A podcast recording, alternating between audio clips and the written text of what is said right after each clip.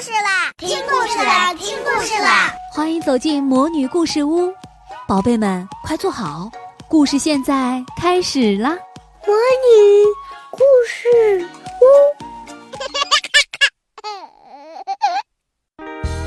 有一种漂流的方法，闻所未闻，不是顺流而下，而是逆流而上。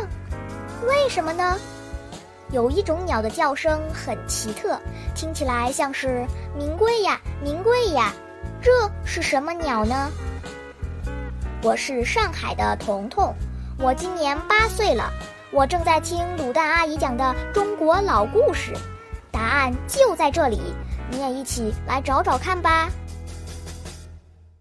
很久很久以前，代代沿袭，口口相传。给孩子的中国记忆，中国老故事。从一句逆流而上的浮尸，到身负重任的丞相，再到众望所归的国君，从帝鳖灵是如何治理国家的呢？一开始啊。鳖灵领导着人民开河挖渠、耕耘种植，的的确确是做了许多兴国利民的大好事儿，很受百姓的爱戴。望帝看见老百姓安居乐业，心中很高兴，就安心的在西山过着清静的日子。可是，不知从什么时候开始，从帝渐渐居功自傲，变得独断专行起来。他不大倾听老百姓和大臣们的意见，也不大体恤老百姓的生活，还经常大兴土木、大肆选妃，一天比一天骄纵奢侈。面对着这样的一个国君，人们不禁犯起愁来。隐居在西山的望帝得知了从帝的情况，心里特别着急。他呀，茶不思饭不想。苦苦的思索着，想着怎么能劝导从帝呢？思来想去，望帝决定还是亲自到宫里走一趟，当面劝劝他。第二天天刚亮，望帝就出发了。不知怎么的，望帝探访从帝的消息被老百姓知道了，他们呐都巴望着从帝能够改过自新，就跟着望帝一起向宫里走去。这一来，这进攻的队伍就变得很长很长，从帝远远的看见了这个气势，心中就不免起了疑惑。他呢是以为望帝带着老百姓来是要向他收回地位的。从帝这时心里面慌了，他急忙下令官兵紧闭城门，不让望帝和那些老百姓进城。望帝来到了城下，看见城门紧闭。不论怎么呼叫，这城门都不打开，他的心中不免就有了一些伤感。望帝靠着城门痛哭了一回，便无奈的回到了西山。可是，望帝怎么能放得下蜀国的老百姓呢？他觉得帮助从帝治理好天下，那是自己的责任。可是，怎么才能进到皇宫里呢？望帝想来想去，也想不出什么好的办法。哎，要是我能变成一只鸟，那就好了。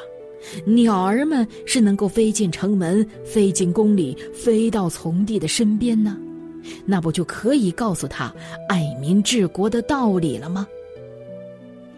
也许是望帝的诚心感动了上天，就这样想着，他就真的变成了一只。会飞会叫的杜鹃鸟了。那鸟扑打着翅膀，飞呀飞呀，从西山飞进了城里，又飞到了高高的宫墙，又飞到了宫殿里的楠木树上。他高声叫着：“名贵呀，名贵呀！”哎，那从帝原来也是一个清明的国君。他听见这只鸟一直向着自己凄凄的鸣叫，叫的是“民贵君轻”的道理，不觉心中就惭愧起来。哎呀，我当了国君这么久，我都做了些什么呀？我实在是对不起望帝的信任呐。”从帝听了杜鹃的劝告，明白了那是望帝的善意，以后就体恤民情，成为一个名副其实的好国君了。可是，那变成了杜鹃鸟的望帝呢，却再也变化不了人形了。但是这只鸟下定了决心，它要劝诫每一位君王，以民为贵，告诉大家，老百姓才是一个国家的根本，那才是最重要的。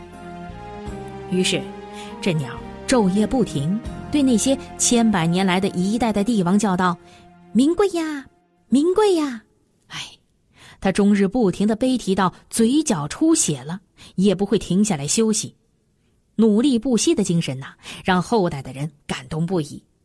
所以呢，世世代代的四川人呐，都很郑重的传下了不打杜鹃鸟的规矩，这是对望帝的敬重感激之情。好，我亲爱的大朋友、小朋友，我们今天的故事《杜宇画鹃》就讲完了。这次的故事是选自由亲近母语研究院编著。广西师范大学出版社出版的《中国老故事之神话故事二》，我是为你讲故事的鲁蛋阿姨，感谢你的收听，再见。